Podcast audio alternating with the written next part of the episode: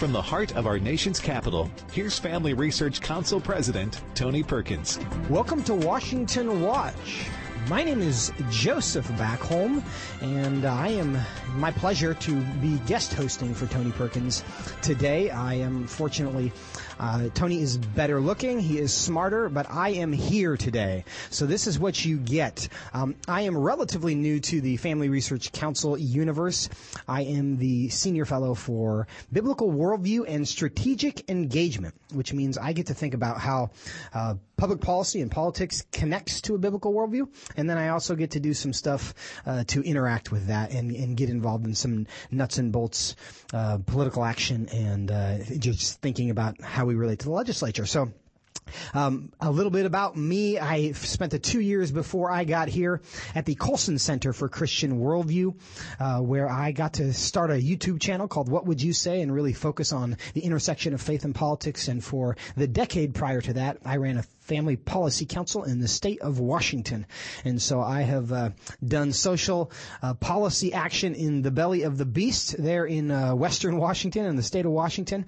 And so that, I have the scars to prove it, but it's a delight to continue doing it here in the other Washington. Now today on the program, despite the fact that Tony is not with us, I hope you'll hang around because we really do have a very interesting program we're going to talk about uh, voter fraud, which is a conversation that people are having. Does it exist? Um, that seems to be a left-right divide right now. How serious is it if it does exist? And can anything be done about it? We'll talk about that, and then we are going to talk about the impact of the recent elections on state and local elections, state, uh, the state government level. Uh, we don't want to just focus on the White House. The White House is important, but it's not the only thing that's important in these elections. And then we will talk uh, about what happened in Congress as well, in, in the House and the Senate, and how the, the trends uh, that may have been expected did not develop. And then at the end, uh, we are going to talk a little bit about the contingency plans. What happens? What happens if somebody doesn't get 270 electoral votes? Uh, what then? Do we have chaos? Uh, does the world blow up at that point? Stay tuned. We'll be discussing all that today. But first, uh, the first thing we want to talk about is to lead off this conversation is uh, voter fraud. Is it happening? How extensive is it? And there may be no one better to have this conversation with us than John Fund, who is a columnist uh, with National Review. He's also the author of "Stealing Elections: How Voter Fraud Threatens Our Democracy." John, welcome to the program. Pleasure. Thank you. Well, start us off here. Tell us how should we how should we be feeling? What are you observing? What are you concerned about? Well, it all started in February and March when using the cover of COVID as an excuse, the left decided to push a wholesale change in our election laws. Rather than have people traditionally go to the polls on election day, perhaps you vote early in a government building, they excuse of COVID to say that it was completely unsafe for people to vote in the fall at the polls, despite the fact that countries like South Korea had just had 30 million people show up at the polls to vote. And they convinced several state legislatures and several state courts to change the laws very quickly or to ignore the existing laws and push for all mail balloting. So Nevada suddenly went to mailing a, a mail ballot to everyone in the state who was on a voter registration list. Pennsylvania Supreme Court ignored the law the legislature had passed just the year before and said, well, you can send in a ballot, and if it arrives three days after the election, it will be counted. And by the way, we don't need a valid postmark to prove it was postmarked before the election, and we don't even need a signature match that's valid to ha- count the ballot. So we're seeing the bitter fruits of that uh, called silent coup in our election laws today were in notoriously dodgy places for voter fraud like yeah. Detroit and Milwaukee and Philadelphia, a tsunami of mail in ballots has arrived. The local election administrators are often trying to keep observers from fully understanding and knowing what's going on with the process. And I think many of the traditional safeguards against ballots being counted that shouldn't be counted have been thrown out the window simply because of the crush of ballots. The biggest danger we have this week in our election is you can't tell where the incompetence ends in some of these places and the potential fraud begins. Sure, that you know, I think that's a, that's a good point. Now, I come from a state, Washington State, where uh, we've been voting by uh, mail for at least a decade, and it's just normal. But it took now. a long time. To, it took a long time to reach that point. You had several practice runs. Right, and and so that is that is my question: is when it comes to voting by mail, is that something that, in your opinion, is fraudulent by nature, or is it the the way it's being executed that's the problem? No, no, voting by mail is not fraudulent, but it's fraught with peril. The New York Times had an article a few years ago pointing out that the rejection rate of mail-in ballots is twice as high as that of any other ballot. Uh, a presidential commission chaired by Jimmy Carter, uh, a Democrat, and James Baker, a Republican, found that uh, vote by mail is subject to coercion, manipulation, intimidation. You can give up the secret ballot when you vote by mail, and that it should be minimized. We should have mail in ballots, but we should not have 80%, 60%, 50%. We should have 10, 15, 20% maybe. And, you know, election day is not supposed to be election month you know, we have a, in the law it says we have election day. Right now we have election month before election day in which people voted early, and now we have election month after election day in which people go into court and try to convince the judges how people voted rather than have the people themselves decide how they voted. Yeah, I think I think that's a fair point, and for some of us it's actually not that new, but I, it is a strange to have election season rather than election day. Now, what are you seeing specifically? Are there are there states that you're more concerned about than others at this point? Well, Philadelphia has traditionally had problems with voter fraud. There have been many elections in which more people were registered to vote in Philadelphia than there were adults over the age of 18 in the Census Bureau's count. That's called a clue there's something going wrong. Milwaukee is notorious. Um, uh, Detroit. Uh, Detroit had a city clerk removed a few years ago for either blatant incompetence or uh, extensive fraud. Southfield, Michigan, which is the fifth largest city in Michigan, the county clerk in charge of elections was recently indicted on 117 counts of voter fraud. So, you know, we have a history in these places, and it's not a pretty one. Yeah. Well, I, th- I, think we've all heard reports about these dumps of votes in, in Michigan and Wisconsin, I'm thinking of specifically, that uh, appear to have been 100% uh, for Biden or very close to 100%. What do you know about that? Are, th- are those real? Are those uh, just, you know, the, the middle of cities that actually do vote 95% for one candidate? What, what do you know about those? If you go into Philadelphia's public housing projects, and you go door to door knowing that people have an, a ballot that you can help them assist with and then deliver. If you go through Philadelphia's public housing projects, you will find a 97, 98% vote for Joe Biden. It's just that you, in, in the past, the people themselves decided whether or not they were going to go out and vote. In the case of this COVID election, people were going door to door explaining there was a new form of voting and they would help them with their ballots. And so yes, I think there is parts of Philadelphia where you get 98% votes for Biden. The question is, was it the voter making the decision to do it, or were they visited by a friendly political worker who was paid to try to convince them to turn in their ballot to them? Yeah, I, I, think that's a fair question. And, and do you object? Um, I mean, eh, ballot chasing is a thing in, in elections, whether it's before, uh, typically it was after an election where you're, yeah, but is is that is that a problem? Do you think is that a threat to the way we vote? Uh, are we concerned about pressure? What, what's well, the concern there? Look, I mean, James O'Keefe from Project Veritas has videotapes from Minneapolis where Ilhan Omar's political machine is seen going door to door in apartment buildings, collecting ballots and then delivering them.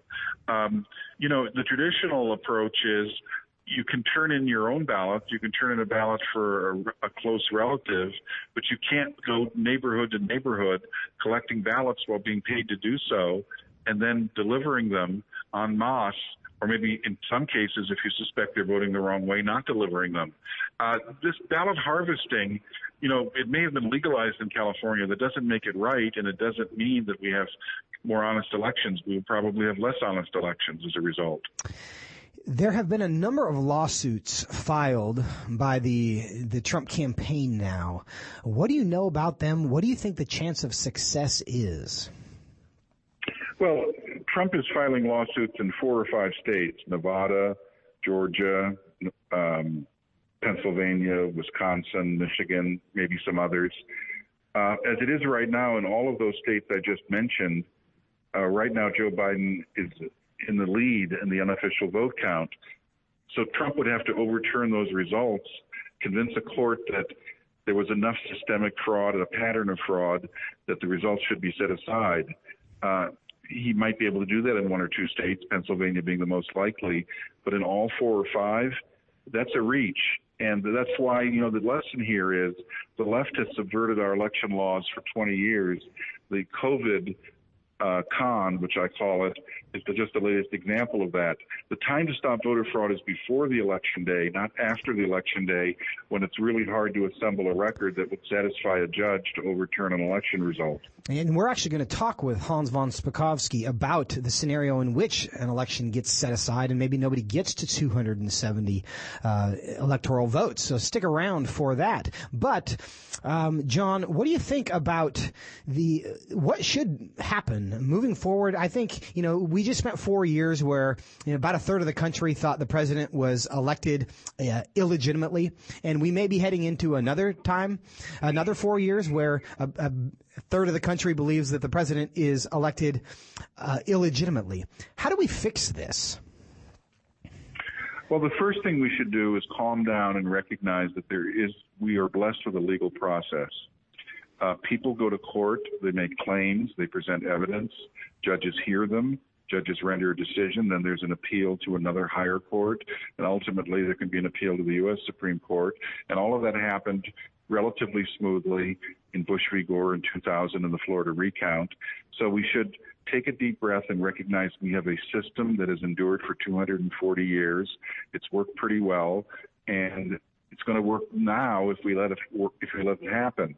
What we shouldn't let happen is a bunch of election bureaucrats conceal what they're doing, not be transparent, not let observers in to figure out what's going on, and not answering basic questions about the procedures. It would also help if the president, when he comes out and says, I won the election and it was rigged, if he either presented evidence um, that would convince uh, an independent minded person of that, or point to the fact that he will be presenting evidence very quickly and in a very uh, comprehensive way that people can understand. Because simply asserting you won an election uh, by saying I won the election isn't helpful if you're president of the United States. It's not going to change anyone's mind. No, I, I would agree with that. And and John, we got about one minute left here, and very quickly, do you think there's a role moving forward for legislative action to create some consistency or uh, more transparency, or basically create a system, uh, a way for the public to have more trust in the outcome of elections?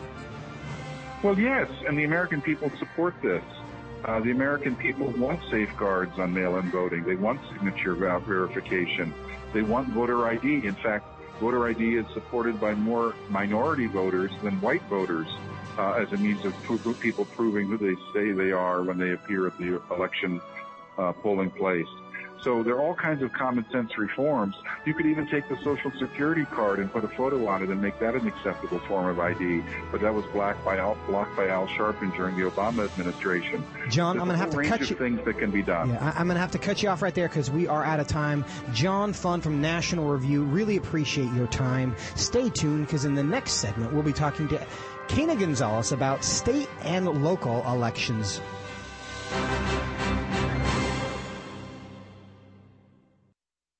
Hey, Matt. Hey, Hannah. What's going on? Why so gloomy? Well, I'm a little disappointed. I had a lot planned to do during the stay at home time, and I just didn't do it. Oh, yeah? What did you have planned that you didn't get to do? Well, I was actually hoping I would finally be able to get time to do a regular Bible reading routine, and I started a couple of times. I just didn't stick with it.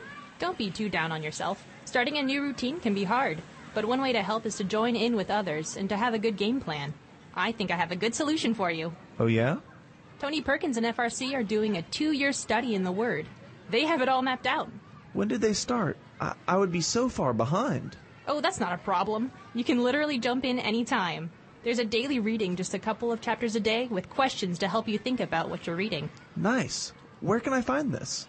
Go to frc.org slash Bible, and you can get started. Where's that again? frc.org slash Bible. Got it. Checking it out now. In a recent poll, it was revealed that only 6% of Americans hold a biblical worldview. This research also indicated that Christianity's teachings on abortion, marriage, and homosexuality are not only misunderstood but seen as dangerous and subversive. In response to this trend, Family Research Council has released a new set of resources in our Biblical Worldview series. In addition to our full publications, which cover the topics of Christian political engagement, abortion, religious liberty, and human sexuality, FRC now offers helpful summaries of each publication in this series, as well as accompanying prayer guides to help you and your family pray through these important issues. And finally, our popular biblical principles for political engagement is now available in Spanish.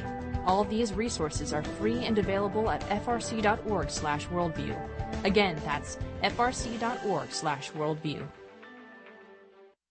Masculinity in America has never been under attack the way it is today.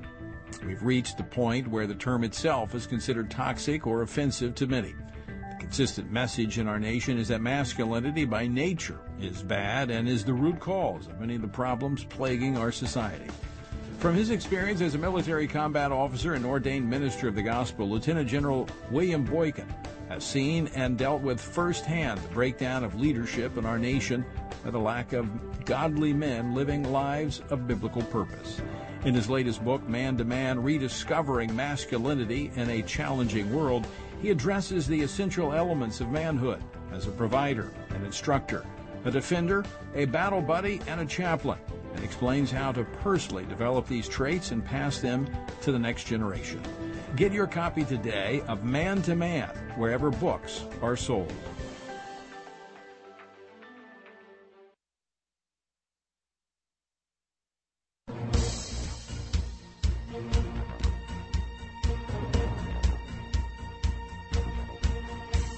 Welcome back to Washington Watch. My name is Joseph Backholm, sitting in for Tony Perkins. Uh, while we are all following what's happening throughout the country in the elections, we wanted to focus for a minute on the state and local developments. And in order to do that, we're going to bring in FRC's Director of State and Local Affairs and all around good guy, Quena Gonzalez. Quena, welcome to the program. Well, I wouldn't carry things too far, Joseph, but it's good to be with you. Well, it's good to have you. I, you know, people are uh, nervous about what's going on at the White House, but talk to us about what's going on locally. Is there any good news that you can share with people? Oh man, is there ever? Conservatives had a great night on Tuesday, and while the rest of the nation is focused on, understandably, the presidential race, there is a lot of good news at the state level. Um, to set some context, Joseph, during the Obama administration, Republicans had incredible elections year over year over year. Pro life, pro family, Republican conservatives came to dominate the state legislatures in the 50 states at unprecedented historic levels as hmm. far back as partisan control has been measured. And that dominance has built and then continued under Trump. That said, a lot of observers, and I confess at times myself included, have wondered if there would be sort of a reversion to the mean if if those high high levels of conservatives at the state level, uh, elected officials at the state level, would be a high watermark. And instead, what we have seen is that it's a new normal. And so uh, Democrats uh, have been very frustrated at the state level and have been pushing to, in this election in particular, had targeted 10 legislative chambers to try to flip them from Republican control to Democrat control and spent $88 million at the state level alone to flip these small uh, state house, state senator races, and so far have failed to flip a single chamber. As a matter of fact, in several states, including Montana and Florida, um, they the Republicans actually gained seats And in New Hampshire, they actually flipped both chambers Republican.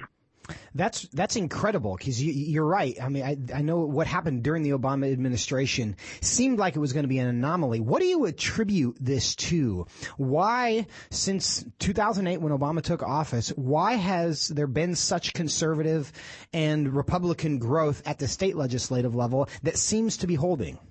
Well, I think there are a lot of reasons, but I think the overarching reason um, some of the contributing factors have to do with the fact that Obama, for all of his electioneering skills, and he was very skilled at elections, just had no coattails. Uh, recall that Republicans have taken and kept the Senate, um, uh, even uh, even now. At the state level, this was much more pronounced. There simply were no Democrat coattails. But I think it also points to the overarching fact that the National Democrat Party has become much more liberal, much more radical than mainstream Main Street America. And so the elections that are close to home, where laws are actually passed, the majority of laws that are actually passed affect people in their everyday lives, um, I think are is more reflective of where people are, where the electorate is, where Americans are in general. Yeah. You know, in, in my home state of Texas, there were a lot of, there's a lot of national money that came into the state in an attempt to take over the state legislature and flip the state legislature. And I know that Texas is not the only place that happened. And clearly this is not just about, you know, people in New Hampshire caring about New Hampshire and people in Texas caring about Texas. This is, there's a national emphasis on some of these. Tell us why that is. What are the implications uh, for what happened at the state level around the country? There are two quick implications. One is pro-life, pro-family policy people may not know this, Joseph, but since 2010, when Republicans had that wave election, the majority, over half of the pro-life laws that have been passed since Roe v. Wade uh, in 1973 have been passed in the last 10 years at the state level. That's an amazing statistic. And so this has long-term policy implications at the state level as Republicans, uh, pro-life, pro-family, conservative Republicans retain and in many cases increase their margins at the state level. But there's another factor coming up that's unique to this election and every election every 10 years, which is that we're heading into a period where there will be uh, reapportionment of the House of Representatives based on the 10 year census. And so those lines in 38 states, those congressional district lines are set in part or in whole by the state legislature. So a legislature which is controlled by Democrats can gerrymander those lines and seek to increase their hold, which I believe is slipping uh, nationally, and try to entrench their their grip on certain seats in the House of Representatives. But with Republicans in control of so many states, uh, we are going to see uh, probably about a decade of fruit born from this election. Yeah, and I think that is an important point for people to realize is because so much leading up to a presidential election, so much attention is focused on what's going to happen at the White House. But the people, the operatives on the ground, they understand that these state legislative races matter, not just because of what they mean for the state, but because of what they mean for the country. And the fact that states draw their own congressional districts, which affects what's going on in Washington DC, they do place a tremendous amount of priority majority on those state house races, which is, and, and that only happens every 10 years. And this was their window of opportunity. And the left tried to seize that window of opportunity, but it does not look like it was successful, and that's really good, uh, not just for this next year, but for the next decade. Now, Quena, very quickly, if you could, um, we've got about 45 seconds left, but highlight some at the state legislative level. What are some of the policy issues that are that that might the opportunities that might be presented because of what happened in the state legislature? Well, FRC has been working for this moment. We have model legislation on life and religious liberty that we're excited to introduce into the states. We have a comprehensive bill that will finally defund Planned Parenthood to the fullest extent allowable by law at the state level.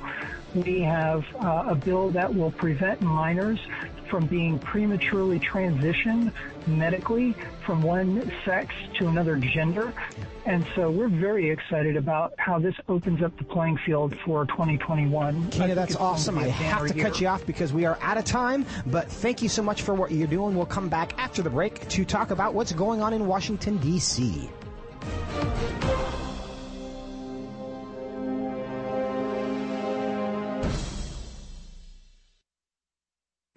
Since the 1973 Roe v. Wade Supreme Court decision, Congress and many states have taken various actions to stop taxpayer dollars from funding abortions or the abortion industry. As early as 1976, Congressman Henry Hyde led the effort to ban federal funding for abortions. The Federal Hyde Amendment, named after him, established the principle that abortion is not health care, and therefore taxpayers should not be forced to fund abortions. Despite these efforts, the abortion industry still receives millions of dollars each year in taxpayer money. In 2019, Planned Parenthood, America's largest abortion provider, received 616.8 million in government funds. Family Research Council's newly updated pro-life map tracks how your state has taken action to stop taxpayer funding of abortions. Go to frc.org slash pro-life-maps to see where your state stands in the fight for life. That's frc.org slash pro-life-maps. Oh man. What's wrong? I just missed Washington Watch with Tony Perkins, and our congressman was going to be on the show today. Oh, that's not a big deal. What do you mean? Well, you can always catch the replay of the day's show. How's that? With the Stand Firm app. Yeah? Yep, you can catch that day's program and so much more. You can contact your elected officials on campaigns and policies that are important to you with the Take Action tab. You can listen to Washington Watch with Tony Perkins live and play previous episodes while conveniently going about your day. You can access the Washington Update, informative blogs, tweets, and critical campaigns on the main feed, so you can stay up to date on local and national news. Wow, I definitely use that. How do you find the app? Just visit frc.org slash app and download or search Stand Firm in the App Store. Okay, that's Stand Firm. Yep, Stand Firm. How do you know all this? Because I'm a SageCon. But that's another story. Huh?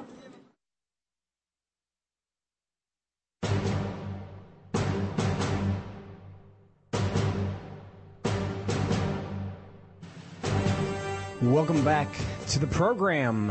I'm Joseph Backholm, filling in for Tony Perkins today.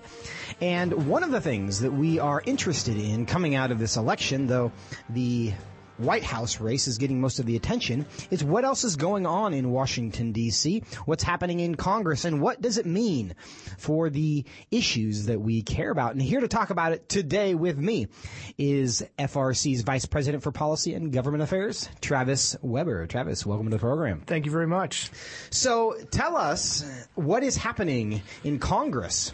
Yeah, I think Joseph. Overall, the story uh, in Congress on the federal side of of uh, you know of the election, which centered around Tuesday, um, is a positive one. Overall, the House, uh, we have uh, what almost certainly looks to be a net loss for Democrats, net gain for Republicans.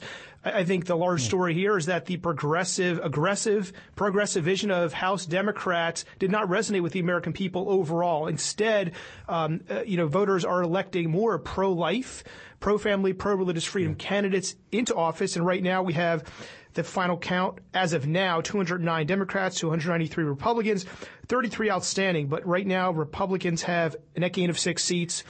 Pending the outstanding results, we could see more. So in the House, we're looking at a good picture right now. Now, put that into context for us because there's been a lot of ink spilled on how wrong the pollsters were about what was going to happen in the White House. Whatever direction it goes, it was not the it was not the landslide that that many had predicted. What was expected to happen in Congress? Yeah, I think people expected uh, Democrats to pick up more seats and to make gains, and frankly in the Senate as well. So really, the story here is the the apparent difference between what we're hearing from most of the media on the presidential race and the realities of what's happening in the House and Senate.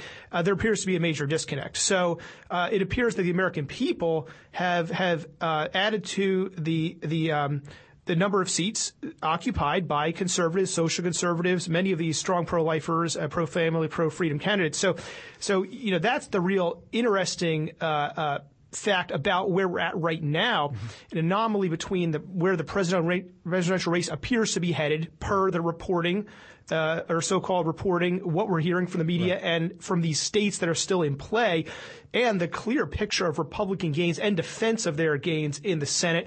Uh, things are a little unclear in the Senate because yeah. we may have some runoffs into January in Georgia, but certainly not the slaughter of Republican uh, majorities in the Senate and Republican seats in the House that many predicted. And this is really unusual, and I think it's it's since 1886 I think is the year that a Democrat was 1886 was the last time a Democrat president entered office without a Democrat Senate and House. So this really is unusual. Very, very unusual. You, you have you have uh, Republicans being elected and reelected um, at the same time that that we don't. Um, uh, you, you, have you have what what may be a Democrat president occupying right. the White House, you know, and a lot of really positive notes for us here. Um, good candidates being elected uh, across the board in the House. Um, for example, uh, Michelle Fischbach picking up a seat in Minnesota. In total, we have 15 pro-life conservative women coming in uh, to to the House, record-setting number of Republican women who are going to be pro-life conservatives in the House. In the Senate, uh, you know, you have we have a lot of seats that were defended or appear to be defended successfully. Uh, Senator Daines out of Montana. Joni Ernst in Iowa, and then Lindsey Graham, uh, Mitch McConnell, Roger Marshall in Kansas. Overall, you know, despite the uncertainty in the Senate, uh, things are positive for uh, social conservative leaders in the Senate. And, and I think one of the it was something like 175 million dollars that was spent on Mitch McConnell and Lindsey Graham. Is that, I think that's the number that I saw. Around, right around there, a ton of money, record-setting amounts of money being poured into defeating these uh, conservative leaders in the Senate. And both of them won by wide margins. Wide margins. You know, certainly, uh, you know, we were hearing from again from those who were trusted to to report you know supposed facts on the ground, hearing about all the, the, the closeness of the race in yeah. South Carolina with Lindsey Graham, uh, you know, a lot of fear being stoked about that. He he ran away with that race. Uh, that's good to see. Obviously, him, Mitch McConnell. Um, uh, Senator Ernst and others involved in the Amy Barrett confirmation in, in October a, a, another um, you know successful action by the Senate and President Trump confirming a solid original justice to the Supreme Court. They were all involved in that, and they all won their races. Right. Let's talk about Georgia a little bit with the, the, Senate races because it looks like there could be two runoff races. Is that what's going to happen? It looks like that. Uh, Senator Perdue, Senator Lef- Loeffler uh, down there in Georgia. Um, both failing to reach 50% of the vote, so we'll get a runoff in January. But um, you know, we, we believe things look good to send both of these uh, conservatives back to the Senate. And and what would happen in a in a runoff race? Because Georgia has uh, an unusual amount of attention. It used to be a, a, state that was just solidly red and and wasn't discussed in the way that other swing states were, but President uh, well, Vice President Biden has recently taken the lead in Georgia, could end up winning that state. What do you think that means, if anything, for a potential runoff? Yeah, I mean, I, I think. Um, obviously, the votes are still being tabulated down there, and Georgia's been a point of focus among the other states that we're keeping an eye on. Things are very close. Uh, certainly, you know, these runoffs have been triggered in, in the case of Perdue, at least, uh, by uh, votes that are lately coming in that continue to seem to trickle in uh, to the final tabulation in Georgia.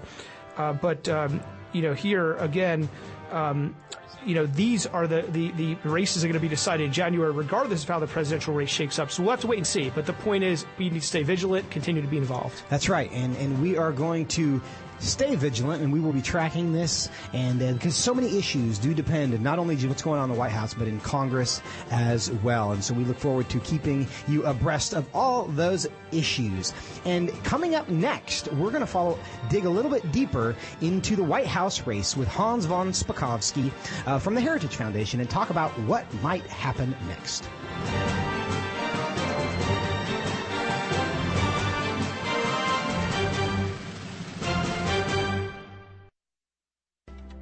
Are you looking to grow closer in your relationship with Jesus Christ and in your knowledge of God's Word? Family Research Council has a three part series titled Three Ways to Read the Bible. This series shares helpful ways to be encouraged and directed by God's truth by observing the text of the Bible and applying it to your life. There is no better time than now to get to know God through His Word by looking into the Bible to see what it says about itself, God, and humanity. There's no better time than now to begin devoting time to the Lord and to seek out His meaning for you. This blog series is a great primer on opening your eyes and heart to Him through the Bible amid the toils and troubles of today. Check out this helpful resource and learn how to read the Bible with not just your eyes, but with your heart and mind as well. To learn more, visit frcblog.com slash ways to read. That's frcblog.com slash ways to read. When President Donald Trump announced his nomination of Judge Amy Coney Barrett to the Supreme Court, critics were quick to point not to this qualified nominee's record, but rather to her religious affiliations as a reason she ought not be allowed to serve as a Supreme Court justice. In an increasingly secular culture, it is not only the media that views faith as problematic for those appointed to judicial positions. Senators, particularly Democrats, have inappropriately interrogated nominees with comments and lines of questioning spanning theology, congregation membership, and associations with faith based nonprofits, all seemingly with the intent to discredit the nominees. Family Research Council recently released a publication addressing this important issue. To learn more about what the Constitution says about religious tests, visit frc.org slash religious tests. That's frc.org slash religious tests. The rapidly changing moral landscape of the 21st century presents a challenge for Christians committed to biblical sexual ethics. An uprising against morality has overturned centuries of norms concerning the family, marriage, and human sexuality. Secular culture is not the only challenger of Christian sexual ethics. Increasingly, theologically liberal churches and denominations are rejecting the church's historic teaching on marriage. As a result, Christians are facing increasing pressure to compromise the Bible's teaching on human sexuality.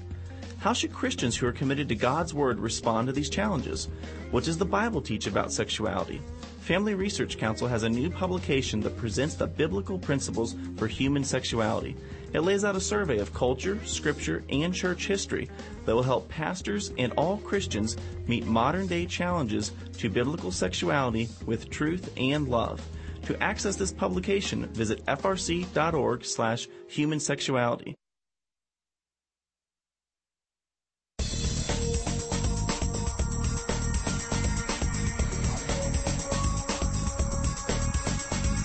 Welcome back to the program. My name is Joseph Backholm, sitting in today for Tony Perkins here on Washington Watch. And we've covered a lot of what has happened at the state level and even what is happening in Congress electorally, but there's still so much interest in what in the world is going to happen with the White House. And unfortunately, we don't seem to be able to uh, settle these races quietly and neatly. And we don't know exactly what the future is going to be, but we have brought in one of the best people people in the world to talk about what the future could be. Uh, and we are proud to welcome today a senior legal fellow at the Heritage Foundation, Hans von Spakovsky. Hans, thank you so much for taking some time today. Joseph, thanks for having me on. Yes. Well, at the, at the start of this conversation, just tell us what you, you're observing this like we all are, uh, but you know a lot more about it than a lot of us do. What's your gut? Where are you at? What are you, what are you seeing? Well, look, the difficulty that uh, uh, President's campaign has, you know, they they have filed lawsuits in a number of uh, states where the voting is still going on. These are battleground states, places like uh, Georgia, uh, Pennsylvania, Michigan, uh, and Nevada. They just, I think, filed yesterday.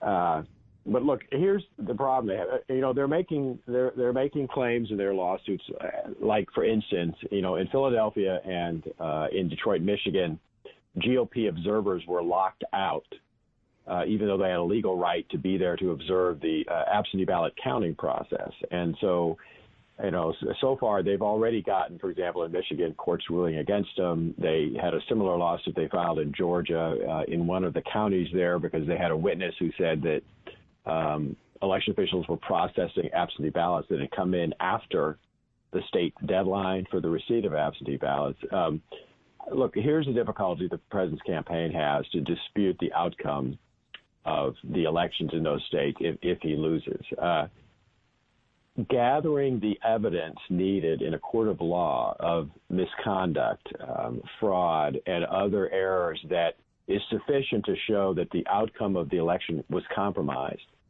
is extremely difficult. It's it's time intensive, it's very expensive, and r- remember, after an election is over, you only have a very short period of time in which to contest the outcome. Right. So tr- trying to get enough evidence together to show, for example, that look if you le- if you lose a state by twenty thousand votes, it's pretty difficult to find evidence that uh, calls into question those 20,000 votes. That's right. And, and you know, or, and, or and other problems. I think we, we recognize that litigation is a is a time consuming problem. Um, you mentioned time and you mentioned money. I don't get the sense that money is going to be a challenge for him, but time could be a challenge for him. Yeah. but it, wh- it, it is. what happens in this scenario? I mean, wh- wh- what's the uh, procedurally? Is this something where all they have to do is prove that there's an issue before it gets certified, or do they have to actually win their case before it gets certified? No, what will happen is election officials will look. They're going to certify the results of the election. Once once it's certified, you can file a lawsuit contesting the outcome and making your claims that you know however many votes you think um, shouldn't have been counted uh, and and uh, whatever. Um, but like I said, ga- gathering enough. Look, it's one thing if you have an election like you had in North Carolina. Remember, two years ago, the congressional race in the ninth district there was overturned. Mm-hmm. The margin of victory there was only 905 votes, and it didn't take very long to find out that there was absentee ballot fraud uh, going on that compromised those 905 votes. But if you lose an entire state in a statewide election, like I said, by 10,000 votes, 20,000 votes, uh, look, uh, think about how much time it takes to call up and try to interview 10,000 voters to try to find out if their ballot, if somebody else submitted their ballot for them, or whether they're they were real voters or not, or whether it was fake. I, it, the amount of time you have to gather kind of evidence, it's almost impossible in the short period of time you have. And and the other big problem is, and, and I hate to be pessimistic about this, but the reality is that um, judges and courts are extremely reluctant to overturn elections. And courts often, even when they have substantial evidence in front of them that the results of the elections were compromised by wrongdoing, they won't always uh, use that to overturn an election. So I, got to tell you, uh, in the states where the president is is behind and losing, um, he's got a, real uphill b- uh, battle in the courts overturn the election result. Sure, and but I, and I think it's important on, on, that point to to highlight that it's actually a good thing that that courts are not excited to jump in and overturn the results of an election because and, and that is a that is a conservative principle for all of us who are right. are opposed to judicial activism. Um, we you know it may be it may feel convenient convenient at times, but we do not want to live in a world where judges get to jump in and just change election results because they want to or they saw something that maybe um, they they didn't quite agree with. But let, us walk down this Hans a little bit because I you know we have four, five states that are, you know, and, I don't like the word called because it's as if the media opinion that it's over has some kind of legal significance. But there's there's five states. We we're, we're looking at Georgia, North Carolina, Pennsylvania, Nevada, and Arizona at this moment, which seem to have something uh, we don't know for sure what the result is going to be. What happens if nobody actually gets to 270. There's a scenario in which it actually ends up tied 269. I've heard some scenarios discussed where um, nobody gets to 270 simply because a state doesn't have the time. They are unable to certify their results before the law requires them to. Uh, take us through that kind of a scenario and what happens if nobody gets to 270. Uh, in that case, the Constitution kicks in and the U.S. House of Representatives chooses who the president will be amongst the top three candidates um, in the presidential race. Each state, however, only gets one vote. So in any any particular state, the congressional delegation will have to get together and and vote on which candidate they want, and the majority vote will win, and that state will then cast their one vote for whoever the majority of the congressional delegation picked. And, and, so that's different because there it looks likely that there will be a Democrat majority in the House of Representatives. But does that matter in this case? No. What matters is who controls the state delegations. And where are we at right now on, on that? Is that is that bef- before the election or after the election results in the House of Representatives? No, it'll be with the new Congress. And and so who who controls the majority of the state congressional delegations in the new Congress, or do we even know that yet? I, I don't think I, I I off the top of my head I have to say yeah. I, I don't know that. Okay, I, and I, I believe before coming into this election, the Republicans had 26 state delegations, um, and right. based on the results that we've seen, uh, it doesn't look like they're going to lose those. Now, um, another interesting thing there, you said that the House of Representatives gets to choose from among the top three candidates. Now. Correct Who's the third? Do you even know that? Not that I think that's a realistic possibility, but who is the third? I, I haven't been paying any attention to that, um, and I'm assuming that uh, there there's. I don't think there'll be a third candidate because um, no no third candidate has won any state. So oh, you have to win some. The libertarians are the, That's right. Yeah, you, you got to win at least one state to be uh, considered a third candidate, and there is yeah. no third. So, candidate so Kanye is not eligible in that scenario. no, I think he got some votes in Mississippi. Yeah, no, I I heard that. In fact, my my daughter was going through and looking at some of the election results, and she couldn't. She was like expressing astonishment that anybody had actually cast votes for him. Well, Everybody, every year there, there's a there's a you know there, there's that guy out there who gets a surprising number of votes from people and you know protest votes. Now let's again let's right. walk walk walk down this uh, nobody gets 270 scenario for a second again. Um, and we, we just talked about how the House selects who the president would be in that scenario. What about the vice president? Uh, that's up to the U.S. Senate. And and so in the in the same way, do they vote state delegations, yeah. or do they vote? Does each person get to have a vote in the Senate? You know, uh, since the since this, you know, that's actually a good question, and I I uh, I hadn't even looked at that provision because we're so concentrating on the president that I. Sure. Uh, I didn't look at that provision in the Constitution. Well, well it's possible. It, it, seems that you could have a scenario where you have a uh, a President Trump and a Vice President Kamala Harris, or would it be Biden? Uh, you know that that's a. I, I think it would be one of the vice presidential candidates. I don't yeah. think it would be. Well, I, I, I would. I, I, for one, think the entertainment value of, of that ticket would be um, would be worth watching to see how uh, Trump and Harris got along together if they were trying to govern. Well, actually, you know, I mean, that's one of the reasons we changed the Constitution from the original right. way because of the fact that we, John Adams became president, Thomas Jefferson was vice president, and they were the the worst of political enemies. Right, and and and, and so now we have tickets where they run together um, because they've decided right. it's just uh, it makes more sense to have them on the same team, and I'm inclined to agree with that. And I think history has proven that to be uh, the the right answer to that question. Now, there's some other kind of novel scenarios here, and, and I don't, I didn't prep you for this, so I don't even know if you're prepared to talk about it. But some of these, uh, in the in the weeds of the Constitution, the the opportunity for state legislatures to actually determine who their state electors go to, irrespective of what the vote is. Are you? Is that something that you have any experience with and and, and understand that process?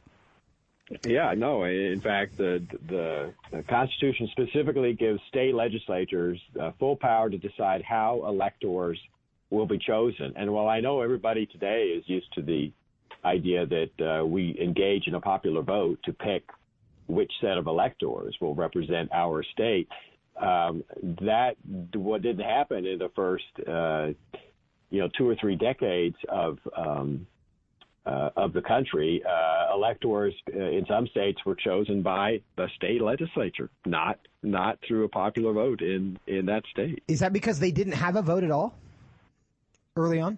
There was no vote. It was just the legislature voted who do we want to be president.